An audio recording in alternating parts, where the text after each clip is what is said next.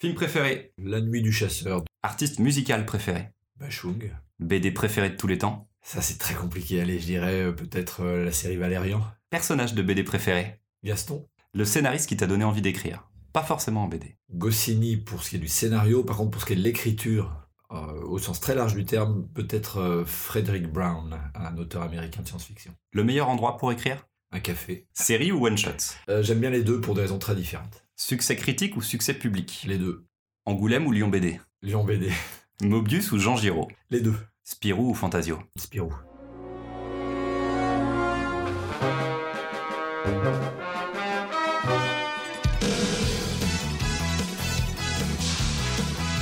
Dans ce second épisode de La Recette, le format d'interview du gaufrier consacré aux scénaristes, on accueille Fabien Vellman, qu'on connaît avant tout pour la série Seul, mais qui est un auteur qui s'essaye à tous les genres depuis près de 20 ans. D'ailleurs, on ne va pas vraiment parler de Seul, mais surtout du reste. Je remercie Camille aux éditions Dupuis ainsi que le festival Lyon BD d'avoir permis à cette interview de se faire. Si vous avez aimé cet épisode, n'hésitez pas à le partager et à nous mettre 5 étoiles sur iTunes. Bonne écoute. Bonjour Fabien. Bonjour. Commençons par le commencement. Tes premiers albums ont commencé à sortir vers le début des années 2000. Tu avais à peu près 26 ans. Oui. Qu'est-ce que faisait le jeune Fabien Vellman avant et qu'est-ce qui t'a amené à devenir scénariste? Alors, euh, ce qu'il faisait juste avant de faire de la bande dessinée, c'était une école de commerce, ce qui est complètement pas la voie que j'aurais dû emprunter. Et du coup, je suis obligé de faire un flashback et de remonter à quand j'avais 7-8 ans, euh, parce que la BD était ma passion de l'époque. Donc en fait, on aurait pu penser assez logiquement que je me serais orienté vers ça, euh, parce que c'était ce que je voulais faire enfant. On m'aurait demandé à l'époque ce que je voulais faire plus tard, j'aurais dit de la BD, j'aurais pas forcément dit scénariste. J'aurais dit je veux faire de la BD. Euh, je faisais mes petites bandes dessinées personnelles que je dessinais. Avec du recul, je dirais que je les dessinais comme le ferait un scénariste, c'est-à-dire que je dessinais très vite, sans souci du détail, pour le plaisir de l'histoire, de la narration. Euh, et puis, pour expliquer cette espèce de cheminement étrange qui m'a amené à une école de commerce, euh, en grandissant, j'ai commencé. Alors, déjà, je, précise que j'étais un, un enfant très anxieux. Je reste une personne relativement anxieuse, mais j'étais un enfant beaucoup plus anxieux que je le suis maintenant. Euh, et que en cours de route, je me suis dit, mais est-ce que c'est bien raisonnable de s'orienter vers la bande dessinée, sachant que j'avais quand même plus ou moins perçu que c'était pas donné à tout le monde d'en faire, que c'est pas parce que tu fais des études d'eux que tu as le métier derrière, surtout dans un, job artistique. Euh, et j'étais pas très sûr de moi, c'est-à-dire que j'étais sûr de mon envie de vouloir le faire, mais pas sûr de mon talent. Euh, et je pense aussi, avec du recul, que mes parents m'ont incité plus ou moins consciemment, surtout mon père, euh, à m'orienter vers des études supérieures, histoire de, de ne pas euh, réitérer un, chemin qui avait été le sien, à savoir de, de ne pas avoir de diplôme, ce qui était quelque chose qui l'avait complexé énormément. Euh, et donc finalement, je me suis auto-convaincu, ça, ça- ça n'avait rien de contraignant de la part de mes parents, ils ont toujours été quand même très ouverts d'esprit. Je me suis un peu auto-convaincu que oui, quand même, il valait mieux que j'assure le coup et que je fasse des études sérieuses. Et par un cheminement compliqué de la pensée, je me suis dit que finalement, euh, ça serait peut-être mieux que je m'oriente vers les jeux et jouets. Parce que j'ai aussi une passion pour ce domaine. Et que ce serait une manière d'amener les enfants à créer leurs histoires. Donc là, c'est la, la question des histoires qui revenait, plus que la bande dessinée. Euh, et qu'en plus les jeux et jouets s'intègrent dans une industrie d'une manière qui me paraissait plus sérieuse, ce qui n'est pas le cas en réalité, mais plus sérieuse que la bande dessinée. Euh, et donc j'ai fait des stages en entreprise, avant même de faire une école de commerce, j'ai fait des stages en entreprise euh, dans des domaines qui étaient plutôt ceux du jeu et jouet. Je pense à MB, la, marque MB, parce qu'il se trouve que MB Play School, euh, Hasbro sont situés vers Chambéry, moi j'habitais par là-bas. Et donc, euh, et j'ai bien aimé, et, j'ai, et j'ai, je n'ai vu que ce que j'ai voulu voir, c'est-à-dire que j'ai fait un stage où j'avais beaucoup de créativité, puisqu'en fait j'étais stagiaire de service, donc on m'a, on m'a filé vraiment des, des jeux à améliorer, euh, des fiches avec des questions, je me suis éclaté là-dessus, je n'ai pas été payé du tout. Euh, et je me suis dit, ah ben ça a l'air d'être ça alors de bosser dans une, dans une grosse boîte, c'est que tu inventes les jeux. Ce qui était faux, c'était vraiment un effet de perspective lié à mon stage et au fait qu'à ce moment-là, ils avaient besoin de quelqu'un de, créatif, mais et, et donc je me suis dit, ok, donc le marketing dans une boîte de jeux et jouets, ça sera parfait. Je fais prépa HEC, parmi les pires années de ma vie, À Chambéry, du coup. euh, à Annecy, pour être précis, euh, lycée Berthollet. Ensuite, euh, j'ai un- j'ai une école qui est, ce qui est devenu Audencia, ou École supérieure de commerce de Nantes, qui me fait découvrir la ville de Nantes, que j'aime beaucoup. des études, l'école est très bien, mais moi j'y suis pas très heureux parce que, parce que c'est, je, me rends compte que c'est, pas trop ma. Et surtout, je réalise pendant mes études qu'il n'y aura pas le degré de créativité que, que j'avais espéré dans le marketing. Et que donc j'ai fait fausse route, en fait, que je voulais le beurre et l'argent du beurre, c'est-à-dire la créativité et l'assurance d'un salaire. Et ça ne marche pas comme ça, ou très rarement. Et donc, euh, je me retrouve un peu gros gens comme devant, avec un, esprit de persévérance qui me fait dire euh, j'ai pas fait ça pour rien, donc je vais avoir mon diplôme. Je suis pas du genre à arrêter quelque chose en cours de route, donc euh, j'ai eu mon diplôme. Mais du jour où j'ai eu mon diplôme, j'ai senti que j'arriverais pas à faire ce métier. C'était évident. Donc j'avais en quelque sorte montrer à mes parents que j'avais mis de la bonne volonté dans ce but commun qui était celui de rassurer tout le monde, mais que c'est pas ça qui m'intéressait.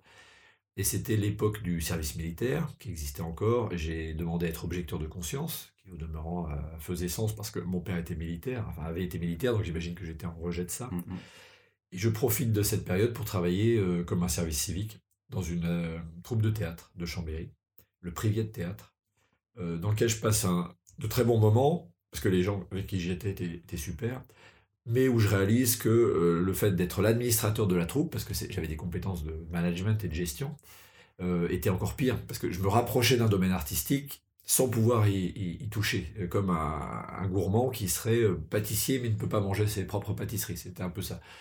Et que donc cette velléité à aller vers du créatif, je précise au passage que je, pensais moins à la BD à cette époque, un peu moins, euh, l'école de commerce et puis ces, périodes d'études m'avaient ouvert aussi à plein d'autres domaines, euh, la littérature, le cinéma, euh, l'opéra, que sais-je. Tout m'intéressait, la musique m'intéressait beaucoup. mais je voulais du créatif, ça c'était sûr. Et donc là, je me rends compte que de me rapprocher du créatif sans y toucher serait une impasse et qu'il fallait vraiment que je prenne le taureau par les cornes. Et en tu commences à écrire. Et je commence à, alors je commence à faire plein de choses. Je, et je, je, le précise parce que c'est un exemple que je donne beaucoup. Là, je vais avoir une intervention avec des enfants tout à l'heure. Je vais sans doute parler de ce passage de ma vie. Euh, pas, pas dans un mode euh, édifiant, de style regardez comme c'est beau. Parce qu'il, mais il y a quelque chose de très important dans ce que j'ai fait. Euh, c'est que j'ai testé beaucoup de choses et que j'ai échoué dans tout. J'ai, tenté la musique à l'époque, j'ai, fait des chansons, j'ai fait des courts-métrages, j'ai écrit des nouvelles. À chaque fois, je, j'allais, j'allais au front, je par là, je participais à des concours, je, faisais regarder mes, mes courts-métrages, lire mes nouvelles je m'étais inscrit à un truc de Francis Cabrel, les rencontres d'As, quelque chose. Euh, euh, et j'ai envoyé des scénarios de BD à, un peu partout dans, dans l'édition. Là, là j'ai laissé tomber le dessin à ce mmh. moment-là et sans problème, en me disant bon, euh, j'ai pas envie de refaire une école, donc pas de dessin. Mais scénario, ça me paraît être accessible. C'est un truc facile. Je le, je percevais comme ça à l'époque. Donc je me lance et j'échoue partout. Et en fait, il y a un domaine où je me suis accroché, c'est le scénario. Et, je trouve ça intéressant parce qu'on m'aurait dit à l'époque qu'est-ce que tu veux faire, j'aurais été un peu un foutu de le dire. Mais je constate dans les faits que le seul endroit où je me suis accroché, c'est le scénario. C'est le seul endroit où j'ai pris des coups autant qu'ailleurs. Hein. On m'a refusé mes projets. C'est toujours très très dur pour un, aspirant euh, euh, créateur de se faire refuser ses projets. Mais je me relevais plus, plus vite euh, où j'étais plus inconscient, ou, en tout cas c'était plus vital pour moi. Euh, la, chanson, par exemple, je le donne comme un exemple à, des étudiants en disant Regardez, moi, la chanson, c'est ma passion. Mais il faut surtout pas que je gagne ma vie avec ça. Je, m'en suis rendu compte en faisant des petits concerts. Il faut que ça reste une passion. Il faut que ça reste une passion. Et si je gagne ma vie avec, je vais l'abîmer. Euh, et donc, quand je, parle à des, jeunes créatifs, je leur dis voilà, moi, je sépare deux choses. Il y a la création comme un jardin secret qui vous permet de vivre, et ça, tout le monde peut le faire, et c'est très important. Et gagner sa vie avec ça, c'est un autre domaine, et là, c'est d'autres codes, parce que ça veut dire que le jardin secret, tu le transformes en jardin public, et que ça peut être douloureux. Des, étrangers rentrent dans votre jardin, commentent les plantes euh, de manière plus ou moins sympathique, coupent des trucs. C'est violent, c'est une forme de violence. Et, et je leur dis, euh, c'est pas parce que c'est votre passion que vous avez obligation à gagner votre vie avec. C'est deux choses très différentes. La chance que j'ai eue, c'est que parmi mes différentes passions, l'une d'elles est devenue euh, mon, moyen de gagner ma vie, que c'était un de mes buts premiers. Euh, très ancien, très inconscient, mais vraiment là, j'ai évoqué Frederick Brown en introduction, cet auteur qui a écrit entre autres Martien Go Home, Fantôme et Farfafouille, L'univers en folie, je crois que c'était De Noël qui éditait ça à l'époque. Euh, il y avait une de ces nouvelles c'est peut-être dans l'univers en folie. Non, je crois que c'est une histoire courte, où le héros était un écrivain alcoolique. Et j'avais adoré ça. Et on m'aurait dit à l'époque, qu'est-ce que tu veux faire dans la vie? J'aurais dit, écrivain alcoolique. Parce qu'il y avait une espèce de côté transgressif, le mec il se bourre la gueule tout le temps. Je pense que Frederick Brown avait un petit problème avec l'alcool. Très Bukowski. Ouais, c'est ça. Et, et l'écrivain, il gagne sa vie avec ça. Et il y avait quelque chose de, totalement romanesque là-dedans, euh, qui, euh, d'une manière très viscérale, me correspondait. Une espèce d'idée de liberté, de transgression parce qu'on peut écrire ce qu'on veut. Ça, c'est euh, Barjavel qui m'avait un peu apporté ça avec Ravage, quand j'ai lu Ravage au collège, je crois, ou peut-être au lycée. Euh, j'ai été fasciné par la, violence du livre et le fait qu'on nous le fasse lire à l'école. Si c'est génial, je veux faire ça. Je veux être le mec qui a le droit d'être à l'école et qui est transgressif.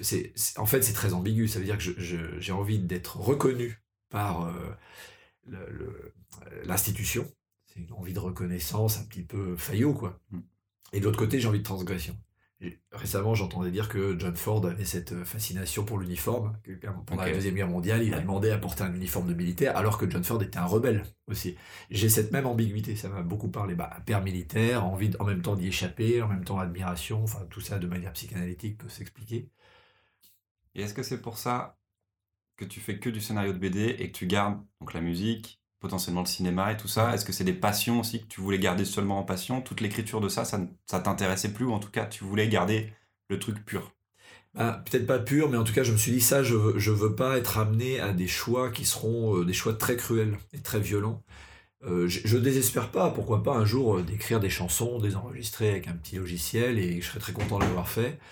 Je désespère pas de travailler pour le cinéma, j'ai déjà essayé, je l'ai fait un peu, de l'animation, mais je constate que ce sont des milieux qui sont euh, très cruels, très durs, mm. beaucoup plus que la bande dessinée, qui est pourtant pas que un milieu facile. On, peut parler de ce qu'est le quotidien d'un auteur de BD qui euh, auteur de BD moyen, je parle euh, pas moyen en, en, qualité, en talent, mais l'auteur difficile à vivre quand on est l'économie de l'économie de la bande dessinée actuellement, il est désastreuse et et, moi, j'ai la chance de gagner ma vie. Donc, je précise bien que je parle vraiment de quelque chose de très vaste et pas de mon cas personnel. Mais c'est vrai que c'est des métiers qui sont difficiles le, le, cinéma, c'est difficile pour d'autres raisons. C'est que c'est des milieux très durs où il y a peu de place pour l'échec.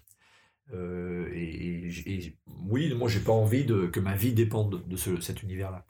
Par contre, j'ai envie d'écrire pour le cinéma, donc c'est, ça veut pas dire que c'est pour toujours, mais par contre, ma, euh, mon, comment dire, si vraiment je dois me définir, c'est scénariste de BD.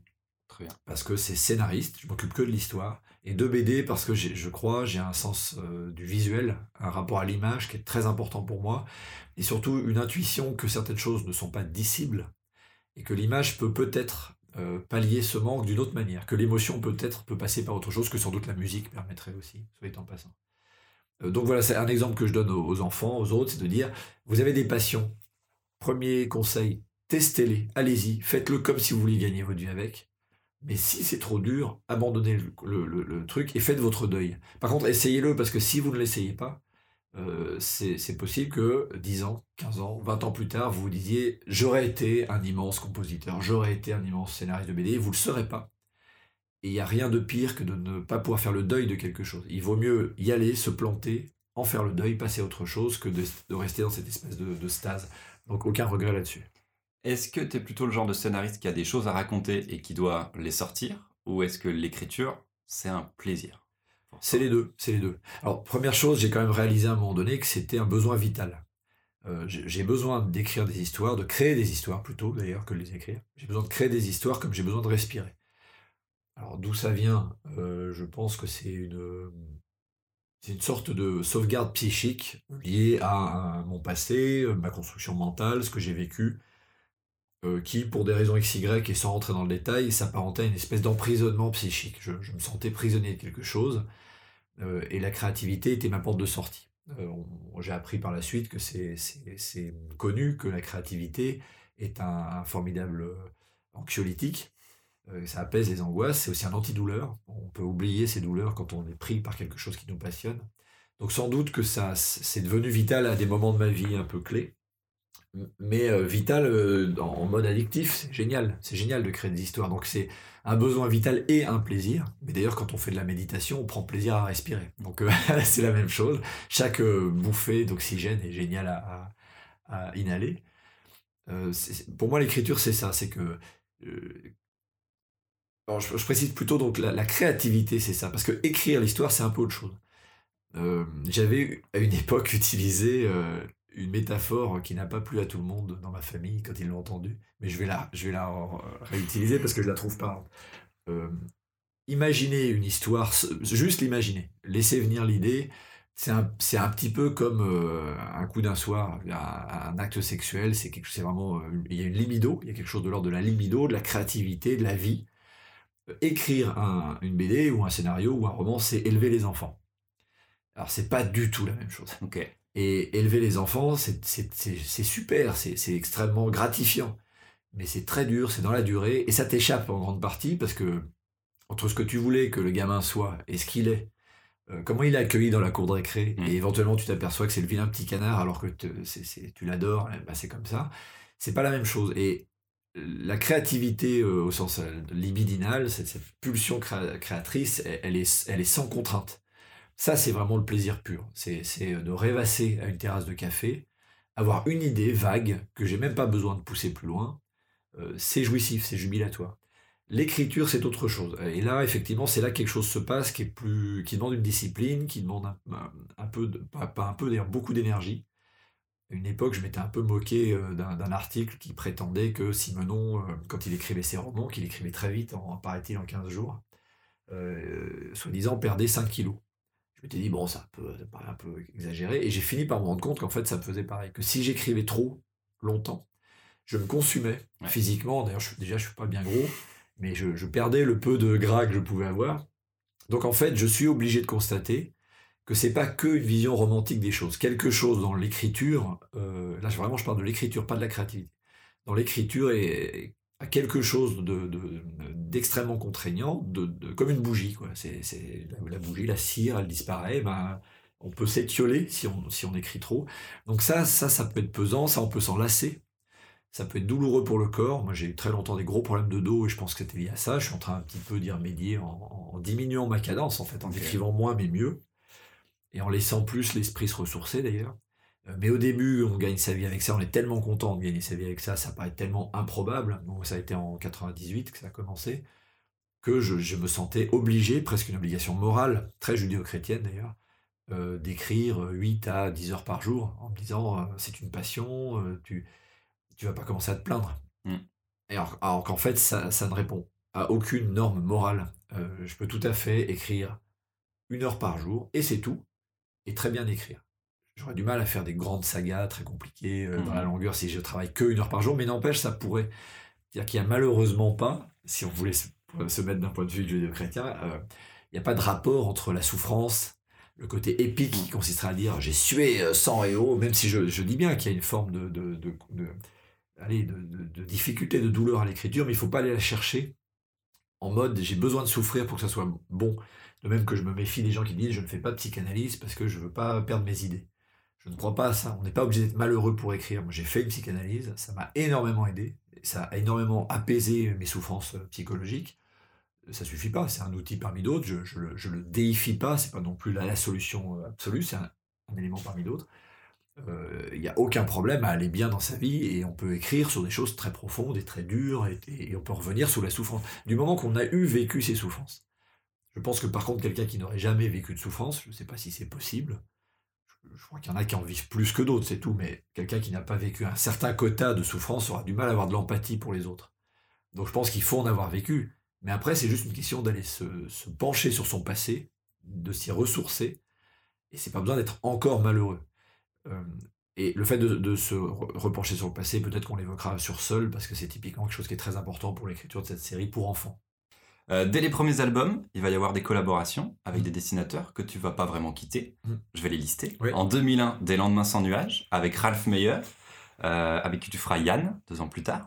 Euh, il y a aussi Bruno Gazzotti, mm. avec qui tu feras seul. 2001 toujours, samedi et dimanche, avec Gwen de, Gwen de Bonneval, fait. avec qui tu feras entre autres Les derniers jours d'un immortel, l'un de mes albums préférés, Polaris plus récemment, Polaris ou la nuit de Circé, et encore le dernier Atlas, ta dernière BD. En 2003, La nuit de l'Inca. Oui. Je crois que c'est la première fois avec Franz Duchazot, C'est ça. avec qui tu feras Les cinq compteurs de Bagdad, qui est immense aussi comme album. je te remercie. la série Dieu qui pue et Dieu qui pète, ou Le diable amoureux. Mm. Et en 2009, le chef-d'œuvre Jolie Ténèbres, Mm. pour ensuite revoir Les Carasquettes sur Satanie. Est-ce que. Et on pourrait rajouter Green Manor avec Denis Baudard. Avec qui tu as retravaillé avec, après avec qui je continue à travailler de loin en loin, donc ce qui fait que je peux, je peux pas dire que j'ai arrêté. Mais c'est aussi l'un de tes premiers albums, mais j'avais pas retrouvé Tout à de fait, collaboration. 2001. En fait, il s'avère qu'on continue à, à- à bosser de loin en loin ensemble. Simplement, ça ne donne pas de résultats apparents, mais on continue à garder une amitié Donc, forte. T'es pas un scénariste qui surproduit, tu Ah écris non. pas énormément d'albums, mais pas. tu restes pratiquement toujours fidèle aux mêmes auteurs. Est-ce que tu as ce lien avec eux exactement? Comment ça se crée? Alors, c'est. Je peux pas dire que, par exemple, je suis fidèle absolu en collaboration, surtout parce qu'on pourrait aussi citer, pendant l'exemple de Franz Duchazot, avec qui j'ai adoré travailler, à un moment donné, il est devenu assez évident que, que Franz avait euh, l'envie, mais, mais pas que l'envie, il avait aussi le talent d'écrire seul et de faire ses albums seul, ce qu'il a fait Mm. euh, avec, euh, avec les, les réussites qu'on connaît, de très très beaux albums. Moi, je pense à Meteor Slim, qui est un de mes Ouais. préférés de, de lui. Je pense à Mathieu Bonhomme, dire. qui est, un, qui est un super dessinateur réaliste, un des meilleurs de sa génération, avec qui j'ai fait le Marquis d'Anaon, et puis on n'a pas continué parce qu'il a eu aussi des velléités d'écriture seul, et pas que, je pense Mm. qu'il avait aussi des envies d'autres collaborations. Et ça tombe bien, j'appartiens à une génération de scénaristes qui ne se voient pas comme propriétaires de ces dessinateurs, ce qui n'est pas le cas de tous les scénaristes d'une Mhm. certaine époque, euh, qui étaient vraiment prêts à se brouiller avec des dessinateurs qui allaient voir ailleurs, comme une trahison amoureuse, c'est assez marrant. Moi, je pars du principe que si un dessinateur a envie de travailler avec quelqu'un d'autre, il faut qu'il travaille avec quelqu'un d'autre. On n'est pas là pour se, se faire chier. Et je préfère justement garder une, relation amicale, euh, ce qui est, je l'espère, encore le cas avec Franz Duchazot, avec Mathieu Bonhomme, avec euh, Ralph Meyer. On a fait Ian ou Yann, euh, et il se trouve que la série n'a pas complètement fonctionné. Mais elle n'a pas complètement fonctionné aussi sans doute parce qu'il y a eu des tiraillements artistiques en cours de route sur ce qu'on voulait faire Mhm. mais ce qui n'a rien retiré à l'amitié qu'on a. Simplement, moi, quand je vois par exemple qu'il cartonne avec Xavier d'Horizon, euh, Sur Undertaker. voilà, moi je suis super content, comme si je voyais une de mes ex hyper heureuse avec un mec, et je me dis, mais voilà, il fallait qu'ils soient ensemble. C'est bon, c'est le bon couple. c'est ça, j'ai pas de jalousie, j'ai Ouais. aucune jalousie. Mais après, est-ce que du coup, c'est toi qui penses directement à ces dessinateurs-là maintenant quand tu as des nouveaux projets, des idées Ou, euh, ou est-ce que ça s'impose? Est-ce que juste tu leur dis j'ai ça Est-ce que tu veux le faire? Comment Alors ce qui se passe, c'est je, je, réfléchis. des choses, vous êtes fidèles. Voilà, je, non, je, je, je, ré- enfin, je, vais- alors, je, vais, je réfléchis à voix haute hein, quand je vais te dire ça, parce que je suis pas certain à 100% de ce que je vais te dire, mais il n'est pas impossible que. Alors, euh, bon, j'ai une psyché qui est faite de telle manière que je suis pas un très bon ami. Je veux dire par là, je suis, je suis quelqu'un, euh, si ce n'est de foncièrement égoïste, en tout cas de très hum, centré sur mon univers. Je suis un peu un ermite. Voilà. Ce qui, est- ce qui peut paraître étonnant pour des gens qui me voient en festival, parce que je suis extrêmement sociable. Exactement. Mais euh, le coût de cette sociabilité est de me ensuite de retourner dans ma grotte et de ne voir personne, y compris euh, mes amis. Donc les seuls amis que j'ai conservés, il y en a de deux types. Il y a ceux qui ont accepté que j'étais comme ça et que ça n'a pas vexé. Je pense à des amis d'école de commerce qui, qui me sont très fidèles. Je leur, je leur suis fidèle aussi, mais pour moi, c'est eux vraiment qui font cet effort et c'est grâce à eux que cette, cette amitié perdure. C'est des gens que j'aime beaucoup. Hein, le- c'est pas parce que j'ai- j'aime pas les gens que je leur écris pas ou que je leur téléphone pas, c'est mon caractère. Et quelqu'un qui ne comprendra pas ça ou qui le, verra comme une atteinte personnelle sera très malheureux et, sera en droit de trouver que je suis un sale con. Et ceux qui, par contre, ont compris que c'était ma psyché euh, et qui l'admettent et qui de temps en temps me redonnent des nouvelles, c'est des amitiés très longues. Euh, et c'est des gens, par contre, pour qui je suis prêt à être là en cas de coup dur. Voilà. Ça, par contre, je crois pouvoir dire que j'étais là en cas de coup dur. Et autre type d'amitié, c'est les amitiés professionnelles. Euh, puisque j'ai cette psyché qui est compliquée, les, les gens que je vois le plus s'avèrent être mes collaborateurs. Parce que là, c'est le boulot qui m'amène à les voir. Et je ne dis pas qu'il faut être à tout prix ami pour travailler avec quelqu'un, je me méfie même un peu de ça parce que euh, je pense que des fois, l'amitié préalable à la collaboration peut un peu brouiller Mhm. euh, justement le fait qu'on n'ose pas dire à l'autre, tiens, ce que tu me proposes, bof, ou je sais pas. Mais par contre, ce que j'adore, moi, c'est rencontrer quelqu'un de manière professionnelle, voir qu'on bosse bien ensemble, et à force de se fréquenter, on devient amis. Et c'est un peu typiquement ce qui s'est passé sur certaines collaborations qu'on a évoquées. Euh, je pense pouvoir dire que Gwen est devenu un de mes meilleurs amis au fur et à mesure de notre collaboration. Ça fait 20 ans qu'on bosse ensemble. Bon, il y, a Hervé Tancrel et bon, on, a, avait bossé ensemble sur Professeur Cyclope, la revue numérique, et puis on est devenus amis. On se connaissait déjà depuis assez longtemps.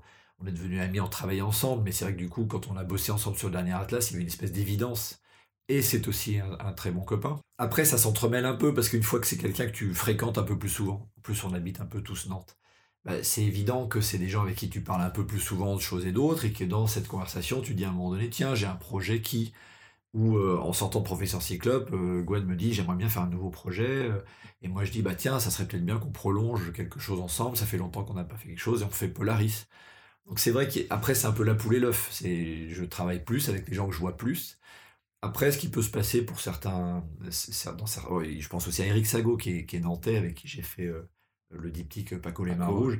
C'était un ami de Gwen au départ, euh, comme France euh, m'a été présenté par Gwen. En fait, Gwen a, joué un, rôle qui était aussi beaucoup celui de d'intermédiaire entre moi et des, auteurs. J'ai rencontré Mathieu Bonhomme. C'est ça, oui. Je crois que dans la post-phase de l'intégrale du Marquis d'Anaon, il y a énormément de. Tu fais, écris beaucoup là-dessus sur le côté très. Vous étiez à Paris, je crois, tous oui, ce moment-là. Côté un peu atelier, quoi, qu'il y avait entre vous tous. Oui, et je pense que c'est un, des multiples talents de Gwen. Il est là. Il, est de savoir euh, connecter des gens entre eux, euh, bon, il a un regard très critique qui, qui, euh, peut être un peu astringent quand on le connaît pas au début. il, s'est euh, amplement adouci, mais au début, il faisait partie de cette jeune garde, des jeunes turcs, on pourrait dire, de la nouvelle bande dessinée, qui était parfois assez dure avec la, bande dessinée que moi je pouvais aimer, qui était une BD un peu mainstream, parfois un peu molle, hein, soyons clairs, avec le recul. Mais ça m'a fait du bien. En fait, il a aiguisé mon sens critique. Il m'a fait rencontrer plein de gens, donc France Duchazot, Eric Sago, des gens comme ça. Et, donc, comme ça, de fil en aiguille, il s'avère qu'il y a une espèce de, petite garde rapprochée de gens euh, que j'aime bien, avec qui j'aime bien travailler. Euh, du moment, par contre, qu'il y a une vraie adéquation entre un projet et, le dessin. Ce que je veux dire par là, c'est que je ne vais pas euh, tout faire pour bosser avec un ami et me dire il faut à tout prix que ce soit lui. Ce que je veux avant tout, c'est qu'il y ait cette adéquation. Et des fois, ça va être avec des dessinateurs que je connais pas ou mal. Auquel cas, il vaut mieux que ce soit un one-shot euh, mm. parce que on sait pas, on peut pas présumer de la collaboration et de ce que ça va être. Euh, une série, c'est quand même un gros risque. La chance que j'ai eue sur euh, Seul avec Bruno Gazzotti, c'est qu'on s'entend très bien avec Bruno et que du coup, on a une espèce, bizarrement là, on a une espèce de gémellité psychique alors qu'on est très différents, mais vraiment super différents. Mais on, sur le sur le fond de ce qu'on veut raconter, on est on est complètement connecté. L'avantage aussi, c'est que Bruno est comme moi en termes d'amitié, c'est-à-dire il peut ne donner aucune nouvelle pendant 5 mois, moi aussi, et on sait que c'est pas grave. Et donc moi, ça me va très bien comme ça. Donc, euh, et de temps en temps, j'aime bien une, collaboration euh, venue de nulle part, entre guillemets, et ça, ça se fait beaucoup sur les festivals. Euh, d'où aussi l'intérêt d'aller sur des festivals, entre autres, qui est, bon, qui est de rencontrer le public et de s'amuser un peu le soir quand même. Là, ce qui explique ma voix cassée, c'est quand même hier, j'ai beuglé comme un âne sur le dance floor à Lyon BD. et on rencontre des gens qu'on a déjà un peu vus, comme on dirait dans le métier, on se fait le cul, quoi. C'est mm. qu'on se tourne autour comme des chiens en faisant genre. Euh, ah j'aime bien ce que tu fais ah ouais tiens moi aussi j'aime bien ce que tu fais puis euh, des fois on est trop timide pour aller plus loin puis des fois on dit tu sais si un jour tu penses à un truc ça prend ça prend pas moi par exemple un truc qui est systématique et maintenant je le dis vraiment à, tout dessinateur qui me propose de bosser avec lui bon déjà il faut que ça me parle le dessin mais mais ça suffit pas que ça me parle euh, il faut que mon inconscient choisisse le projet il m'est arrivé, ça a été le cas avec Eric. Hein. Je voulais bosser avec Eric Sago, euh, j'ai dû mm. mettre 4 ans à trouver l'idée. Euh, c'était pas de la mauvaise volonté, c'est que mon inconscient n'avait pas trouvé le, bon projet. Euh, et ce qui est à la fois euh, un, peu, des fois frustrant, parce qu'il y a des gens avec qui j'adorerais bosser. Techniquement parlant, j'aime bien leur dessin et tout. Après, je sais pas ce que donnerait la collaboration. C'est pour ça qu'à la question avec qui je rêverais de travailler, je, serais obligé de, faire une espèce de portrait robot idéal d'un auteur qui serait hyper talentueux, sympa, bienveillant, disponible. pour ça. Et on sait que c'est pas comme ça que ça marche. Il y a des gens qui sont hyper talentueux et très chiants au travail. Il y a des gens, c'est l'inverse, qui sont des super bonnes pattes, mais n'aiment pas leur travail. Bon, bref. Donc ça se fait ensuite comme une espèce d'alchimie entre mon inconscient, qui va à un moment donné décider que ça va le faire, en tout cas qui veut tenter le coup. Ça ne veut pas dire que ça sera une réussite, mais qui, dit c'est bon, j'ai envie de ça le dessinateur, voir si ça prend par rapport au sujet que je, propose, et puis après on se lance en, discussion, euh, et peut-être que ça sera plus la question vraiment de comment on fait le scénario en commun, ça. Je remarque aussi que tu es fidèle aux maisons d'édition, à Dupuis et à Dargaud, beaucoup. oui, surtout Dupuis d'ailleurs. Surtout Dupuis. Et est-ce que c'est une reconnaissance envers eux parce qu'ils étaient là au début? Ou est-ce que c'est une relation que tu as avec un ou une éditrice humaine là-bas? Comment, comment ça se passe le choix des maisons d'édition et la collaboration C'est très. Euh, c'est très baroque et c'est très chaotique. En réalité, c'est pas un long fleuve tranquille où je pourrais dire euh, Euh, ah, Dupuis, c'est une affaire de cœur, je leur dois tout, je leur serai euh, loyal pour la vie, parce que ça s'est pas du tout passé comme ça, c'est des, des, des, montagnes russes émotionnelles. Alors, il y a, des mélanges, il y a des gens à qui je suis euh, attaché humainement, avec qui je, je, suis, ou je, je, serais content de retravailler, ou je suis content de travailler. Je pense à Benoît Fripia, chez Dupuis, qui est mon éditeur depuis que je suis arrivé dans le magazine, c'était l'assistant rédac chef à l'époque de Thierry Tarlot. Donc je suis très attaché à Benoît Frippi en tant que personne. Je sais que j'ai beaucoup aimé travailler avec euh, Sébastien Gnedig chez Futuropolis. Paradoxalement, j'ai travaillé qu'une seule fois avec mhm. lui. Mais parce que malheureusement, les conditions financières que proposait Futuropolis bon, bah, ne me convenaient pas complètement. Mais ça, c'est des questions de choix personnels. Mais je n'ai rien à retirer du travail de Sébastien, je trouve super. J'ai beaucoup aimé bosser avec François Le Bescon chez Dargo. Euh, je pourrais en citer plein. Mais euh, en fait, fondamentalement, je dirais que c'est chaque projet euh, crée son, lien spécifique avec un éditeur. Or, il arrive que je puisse me fâcher avec des éditeurs. Bon, je vais donner un exemple un peu, pratique, sans rentrer dans les détails, mais euh, bon, depuis, j'ai eu un rapport contrasté. À la fois, ils m'ont lancé. moi, je, serais toujours hyper reconnaissant à, Dupuis et à Thierry Tinlot de m'avoir donné ma chance dans le magazine Spirou, parce que j'ai commencé comme ça. En 97, ils ont accepté mes premiers projets. Euh, mais par la suite, il y a eu des hauts et des bas parce que, euh, parce que la reprise de Spirou, c'est pas un long fleuve tranquille, parce que chacun peut donner son avis. On sait que depuis a, eu des, aléas économiques compliqués, des rachats, tout ça a été très violent pour tout le monde, y compris pour les auteurs. Et je reconnais qu'il a un moment donné où, moi j'étais défiant. Donc je peux pas dire, parce que le paradoxe c'est qu'on pourrait dire vu de loin, bon visiblement c'est un auteur du puits. C'est vrai, dans les faits, je constate que c'est ça, mais comme le serait un couple qui s'engueule et qui vit encore ensemble, tu dis c'est un peu étrange quoi. Ben oui, à un moment donné, je, je voulais plus, par exemple, trop proposer de, de, projets à Dupuis. Et au moment où je suis en train de me dire ça, il y a le nouveau DG qui arrive, Julien Papelier, qui, a le bon goût de, de, vouloir rencontrer les auteurs, ce que ne font pas tous les nouveaux DG. Et on se rencontre et, qui me dit à la fin de l'entretien, un entretien très sympathique, qui me dit Mais euh, je constate que tu proposes moins de projets, qu'est-ce qui te ferait revenir euh, chez nous?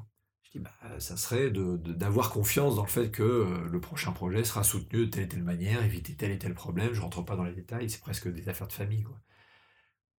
Et au même moment, on est en train de présenter le dernier atlas aux éditeurs, et je me dis, bon, allez, pourquoi pas leur présenter le dernier atlas comme un gage de bonne volonté par rapport à cette nouvelle rencontre. Et Alors que c'est pas forcément un titre qu'on aurait vu chez Dupuis au départ. Pas du tout, d'ailleurs, euh, c'était une divine surprise que, que Dupuis s'y intéresse. Alors la plus ou moins, parce que c'est José-Louis Boquet qui a, qui a, accepté le projet, ce qui est, et, finalement il est parfait pour ce projet-là, donc c'est pas complètement, euh, c'est pas absurde. Mais c'est vrai que c'est un titre qu'on s'attendrait pas forcément à trouver chez Dupuis. D'ailleurs, il n'est pas estampillé Air Libre. C'est un projet de José-Louis Boquet, mais pas dans la collection Air Libre.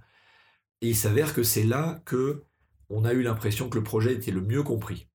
On a eu d'autres propositions de gens très chouettes. Je, parle vraiment pas humainement là, mais qui parfois pouvaient dire, ben voilà, nous on pense que trois volumes de 200 pages c'est très risqué, est-ce que vous préféreriez pas quand même des volumes de 100 pages? Parce que plus tu fais des, petits volumes, plus il y a de chances de pouvoir le vendre un tout petit peu plus cher par volume, quelque part, que c'est l'équivalent d'une intégrale qui coûte moins cher que tous les albums réunis dedans. Mais...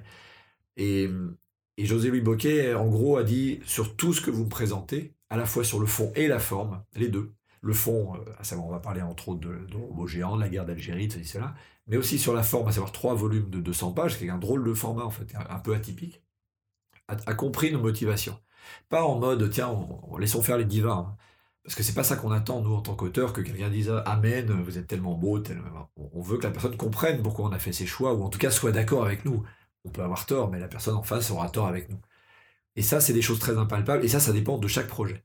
Il y a des projets que Dupuis m'a refusé tout de suite. Euh, les, premiers trucs que j'ai fait avec France Duchazot ou avec euh, Gwen de Bonneval n'étaient pas la cam de Dupuis, euh, en tout cas du côté de Benoît Fripia. Ça s'est fait chez Dargo et là c'était c'était Guy Vidal, la rencontre avec Guy Vidal et François Lebescon qui nous a permis de, faire des choses qui, tendaient un peu plus vers la nouvelle bande dessinée. Et moi en fait c'est ce qui m'importe, c'est ce qui fait que ma façon de présenter les projets est toujours auprès de plusieurs éditeurs. Il y a deux raisons à ça. Euh, il y en a une, c'est euh, très pragmatique, c'est que c'est une manière éventuellement de, mieux négocier le contrat. Parce que si tu es pris chez trois éditeurs dans un monde idéal, mais imaginons juste deux, tu peux commencer à dire bon, euh, si c'est pas chez vous, c'est chez l'autre. Donc on peut un, peu plus jouer sur la, concurrence euh, et, éventuellement faire un peu monter le prix de page. Et en, tant qu'auteur de BD, on n'a pas 10 000 moyens de faire ça. Si tu as un seul éditeur intéressé par ton projet, tu seras obligé d'accepter son prix de page, point barre. C'est, là, on est vraiment dans les lois du marché de manière euh, vraiment mmh. stricte. Quoi. C'est bien, c'est pas bien, c'est pas le débat ici, c'est comme ça que ça fonctionne. Euh, et donc, alors ça c'est une première partie. Mais l'autre truc intéressant quand tu le présentes à différents éditeurs, c'est pas que le prix de page c'est la lumière dans l'œil. Quand tu, quand tu vois qu'il y en a un qui a l'œil qui frise, et tu dis, bah bon, si lui a l'œil qui frise, il arrivera peut-être à faire passer ça au commercial, qui arrivera peut-être à le faire passer au libraire, qui arrivera peut-être à le faire passer. Et il y a toujours une déperdition. Et si tu as quelqu'un qui prend ton album juste parce qu'il se dit, bon, c'est un auteur maison, c'est le pire service qu'il puisse rendre à quelqu'un. Et je pense, par exemple, c'est un peu ce qui s'est passé sur Satani, quand il a été publié chez Dargo je pense que François, par loyauté, donc je ne lui jette pas la pierre, moi j'adore François Lebesco, mais je pense qu'un peu par loyauté, il s'est dit je vais faire cet album, euh, Voyage en Satanie, ça s'appelait à l'époque, avec les Carasquettes et Fabien, parce que c'est des auteurs un peu maison, Fabien pour des, projets, les Carasquettes avec Miss Patouche, euh, mhm. scénarisé par Hubert, une super série, super scénariste d'ailleurs Hubert. J'espère l'avoir bien un jour. ah oui, je pense, je pense que tu, tu le verras. Euh, un très très bon copain, soit en passant, à qui je dois le fait qu'il m'a présenté ma future femme, donc reconnaissance éternelle, euh, à, au vernissage, à, la crémaillère de l'atelier euh, du coin, où il y avait tous mes autres. Donc c'est tout ça est très. Alors que Géraldine, ma femme, n'est pas du tout dans la bande dessinée, c'était marrant. François, je pense, a voulu un peu nous rendre service, mais j'ai eu l'impression à un moment donné que quelque chose se délayait dans l'envie, que le désir n'était pas là, que et, que ça se sent et que du coup le, de, la, première BD du diptyque est sortie, ça, ça s'est planté. On peut chercher dix mille raisons pour expliquer le plantage, mais je, dirais que c'est peut-être pas la seule raison, mais ce, manque d'étincelles dans les yeux, à mon avis, est une des raisons. Euh, étincelle qui a été euh, présente chez Clotilde Vu et Barbara Canepa chez Soleil, qui ont racheté les droits du premier tome. C'est rarissime parce que c'était quand même un échec commercial. Hein qui ont racheté les droits du premier tome, qui ont payé la création du deuxième, qui nous a permis de le ressortir en one shot, ce qui était d'ailleurs beaucoup plus cohérent, mais plus cher, euh, sous le nom Satani, euh, dans une très belle édition chez euh, Métamorphose. Donc voilà, moi je crois beaucoup à ça. À un moment donné, pareil pour l'herbe sauvage, parce que là j'ai joué un tour pas que sympathique à Casterman, et je m'en excuse en partie. contractuellement, du fait que l'herbe sauvage avait commencé dans Professeur Cyclope, il y aurait eu une logique à ce que ça soit fait chez Casterman. Et pour plein de raisons, je sentais pas cet œil qui frise euh, chez Casterman. Euh, bon, j'ai respecté le contrat qui faisait qu'il aurait fallu qu'on signe un mmh. accord plus tôt pour vraiment qu'ils aient l'herbe sauvage. On l'a pas signé, j'avais le droit de partir. Mais une fois qu'on a dit ça, euh, je, continue à, ne pas être complètement à l'aise parce que c'est jamais très agréable de dire à un moment donné à un éditeur bon, vous savez quoi, j'ai envie d'aller voir ailleurs et de, le dire tard. Je, ne peux pas dire que j'étais très fier de moi, mais par contre, là où j'étais sûr de moi, c'est que ça, je ne devais pas, pour des mauvaises raisons, enfin des fausses bonnes raisons, à savoir une forme de loyauté, un engagement, le faire chez quelqu'un qui sans doute n'allait pas complètement le défendre comme je le voulais. Et là aussi, c'est Clotilde Vu, parce que justement, pour le coup, c'est une personne d'enthousiasme, euh, qui m'a dit, mais ce projet-là, si tu le fais pas chez Castaran, moi je le veux, et parce que j'adore ce truc, et j'ai senti qu'elle connaissait le projet depuis longtemps, que ça l'animait, bon voilà. Donc le fait de présenter à différents éditeurs, c'est vraiment ça l'enjeu. C'est de, euh, sentir euh, qui en a le plus envie et éventuellement qui peut mettre le plus d'argent. Les deux sont un peu liés mmh quand même. Et il se trouve que statistiquement, il semblerait que ça soit arrivé plus chez, chez, chez Dupuis. Mais voilà, ça, se fait comme ça. C'est une, ça se fait bonne explication. tu n'as pratiquement travaillé qu'avec des dessinateurs, pas de dessinatrices. Est-ce que Fabien Vellman n'est pas l'instigateur d'un boys club de la BD Alors, j'en suis pas l'instigateur, mais par contre, je le déplore. Euh, j'ai une collaboration euh, avec une illustratrice, c'est Chloé Cruchaudet sur La Baie Sauvage. Euh, je constate et Marie Pompuy des Carasquettes. Et Marie Pompuy en tant que binôme des Carasquettes. Tu, as tout à fait raison. donc, c'est vraiment une portion congrue de mes collaborations. Alors, euh, c'est un peu la poule et l'œuf, je veux dire par là, euh, c'est un monde très masculin, c'était un monde très masculin. Enfin, ça l'est encore, à, je crois que c'est 30% d'autrices actuellement dans le monde de la BD, ça devait être à une époque 10%. Euh, c'est vrai que c'est un entre-soi d'hommes. Alors, bon, bah, un entre-soi d'hommes, c'est des gens qui parlent entre hommes et c'est des projets qui se font entre hommes. maintenant, c'est pas un désir de ma part. Donc, je sais par exemple, j'aime beaucoup le travail de Catherine Meurice, j'aimerais bien bosser avec elle, on s'entend très bien je sais que c'est pas une question de talent, parce que je vois du talent chez plein d'autrices. Ça peut être une question de pudeur ou de timidité. C'est peut-être à un moment donné euh, plus compliqué pour des raisons XY de, de dire, bon, en fait, est-ce qu'on pourrait bosser ensemble? Mais je crois pas vraiment que ce soit ça. Euh, je pense que là, c'est vraiment une question d'occasion qui se présente ou qui se présente pas. J'espère qu'il y en aura plus. Parce que dans l'absolu, je le vois par exemple dans l'herbe sauvage, je veille à une stricte parité de mes entretiens. J'ai mmh. autant d'entretiens avec des hommes qu'avec des femmes. Euh, pour petit rappel pour ceux qui ne connaîtraient pas, donc l'herbe sauvage, c'est des entretiens sur la sexualité, de gens qui acceptent de me confier des, moments de leur vie, dont je, tire des récits, c'est pas de la BD, c'est des textes qui sont illustrés pour chaque album illustrés mmh. par un auteur ou une autrice différente. Première autrice, euh, Chloé Cruchaudet, puis ça a été David Prudhomme. On aimerait bien maintenant que ce soit une femme à nouveau, mais euh, il y a un moment donné où parfois, et on peut le déplorer, mais un, projet a une telle complexité de mise en place que on, met la parité de côté en se disant juste, il me faut juste un auteur vraiment en adéquation avec l'histoire, homme, femme, qu'importe. C'est une plus ou moins bonne raison, mm. parce que des fois, on pourrait dire que si on pense trop comme ça, on finit par ne jamais instaurer cette parité. Bon, après, j'ai envie de dire aussi, euh, les femmes ont, fort heureusement pas forcément besoin de moi pour bosser, donc euh, c'est pas non plus comme s'il y avait une attente messianique. Oh là là, Fabien Bellman.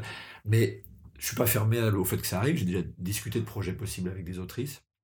Quand ce sera mûr, ça se fera. Je pense que c'est comme ça.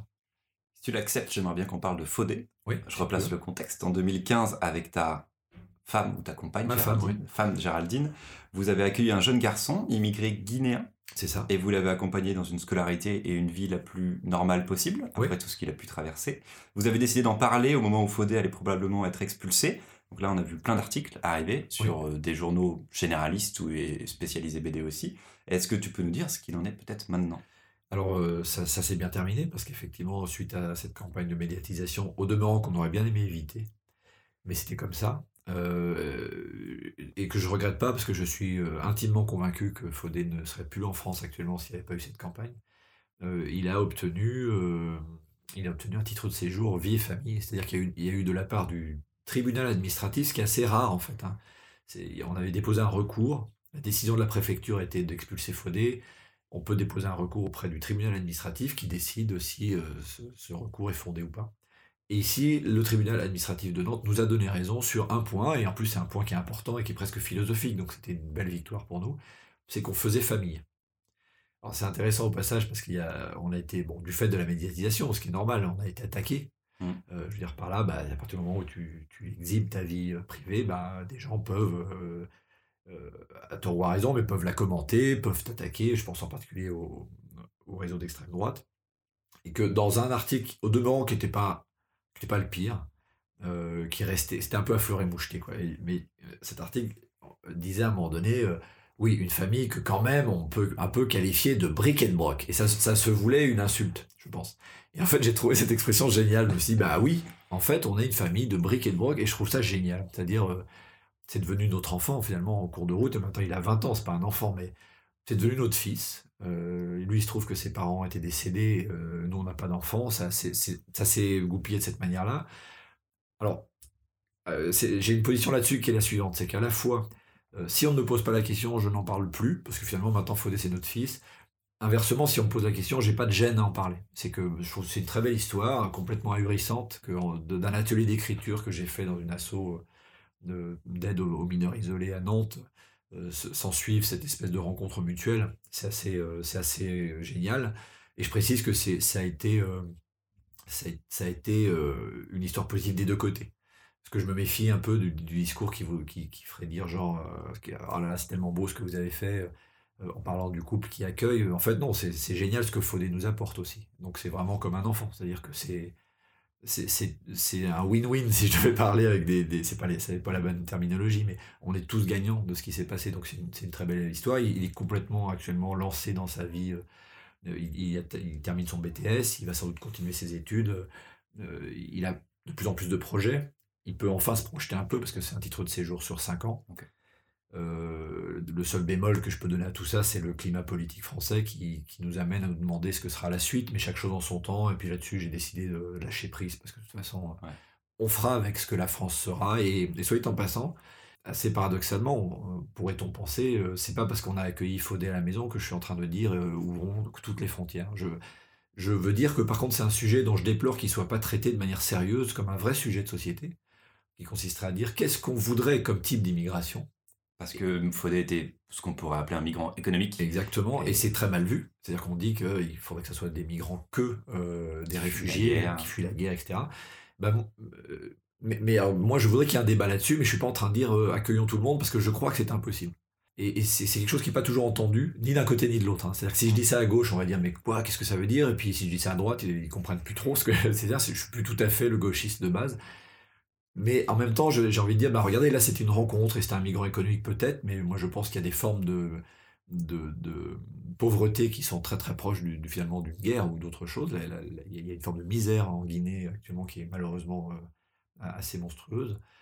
Mais par contre, en parler, euh, parce que c'est justement le fait de ne pas en parler qui fait que ce débat va filer du côté du Rassemblement national. Et je précise là encore que moi j'aimerais bien qu'on arrive à en parler justement sans s'opposer immédiatement en mode d'où est-ce que tu me parles? C'est genre estampillé Bobo, estampillé euh, euh, Rassemblement national, mais arriver à dire bon, si on échangeait sur le fond et les idées et sans immédiatement passer à l'agressivité, euh, ce que malheureusement les réseaux sociaux ne permettent pas tellement. Ça, c'est ma grande préoccupation du moment, mais moi j'aimerais bien arriver à avoir un dialogue. Je suis tout à fait prêt à parler à quelqu'un qui n'est pas d'accord avec moi sur l'immigration ou sur le fait qu'on a accueilli Faudé, du moment qu'il y a un respect de l'autre et qu'il y a une discussion. Et je suis ouvert à ça. Est-ce qu'il y a un de tes albums dont tu es très fier et dont on parle trop peu? L'album oublié de Fabien Vellman. L'album oublié de Fabien Vellman. Écoute, je vais en citer un qui est récent, euh, c'est Polaris c'est pas qu'il est oublié, hein, il, est, encore trouvable en librairie, etc. Mais je pense que c'est un album qui est, qui est euh, plus riche que euh, sa difficulté de lecture ne permettra de le voir à de nombreux lecteurs. Parce que c'est une histoire, c'est un polar, un peu érotique, sur, sur, un, sur fond donc de, de cercle libertin mystérieux, que j'ai fait avec Gwen de Bonneval en sortant de, de Professeur Cyclope. C'est un livre qui est sans doute un peu difficile d'accès, qui est très très conceptuel, très cérébral de ma part. Ça, c'est, je, pense qu'à ce moment-là, c'est ce que je voulais écrire sur la sexualité. Euh, donc je peux comprendre que pour un certain nombre de, de, lecteurs, on puisse se dire ah c'est c'est c'est pas facile de rentrer dedans, c'est un, peu austère, que sais-je. Même si c'est quand même fondamentalement c'est un polar, hein, c'est mm. pas si compliqué à lire, mais voilà, c'est en noir et blanc. Enfin ça peut, il y a plein de choses qui pourraient peut-être justifier que les gens se, se méfient un peu. Paradoxalement, euh, je, le défends vraiment fort pour un certain public qui serait prêt à ça, euh, pour, pour euh, l'espèce de, de, voie qu'il essaie d'ouvrir. En fait, voilà, je pense que c'est un, livre qui est sans doute un peu maladroit de ma part en termes d'écriture, parce que des fois trop long dans les dialogues, etc. Mais ce que j'ai voulu essayer d'y chercher, je continue à penser qu'il y a une piste qui est importante, qui est celle de la créativité érotique. À savoir que l'érotisme n'est pas une espèce de truc qui tombe du ciel, genre c'est là, c'est pas là ça se travaille. On parle d'ars erotica, d'art érotique. Euh, et, que donc, pourquoi on n'en parle pas euh, que, ça puisse se travailler, qu'on puisse y mettre de l'imagination? Là où je trouve malheureusement qu'on laisse ce sujet un peu à la pornographie, qui n'a pas d'imagination, et qui plus est, qui est une industrie. Je ne parle pas du côté moral de regarder du porno ou d'être acteur porno ou actrice porno.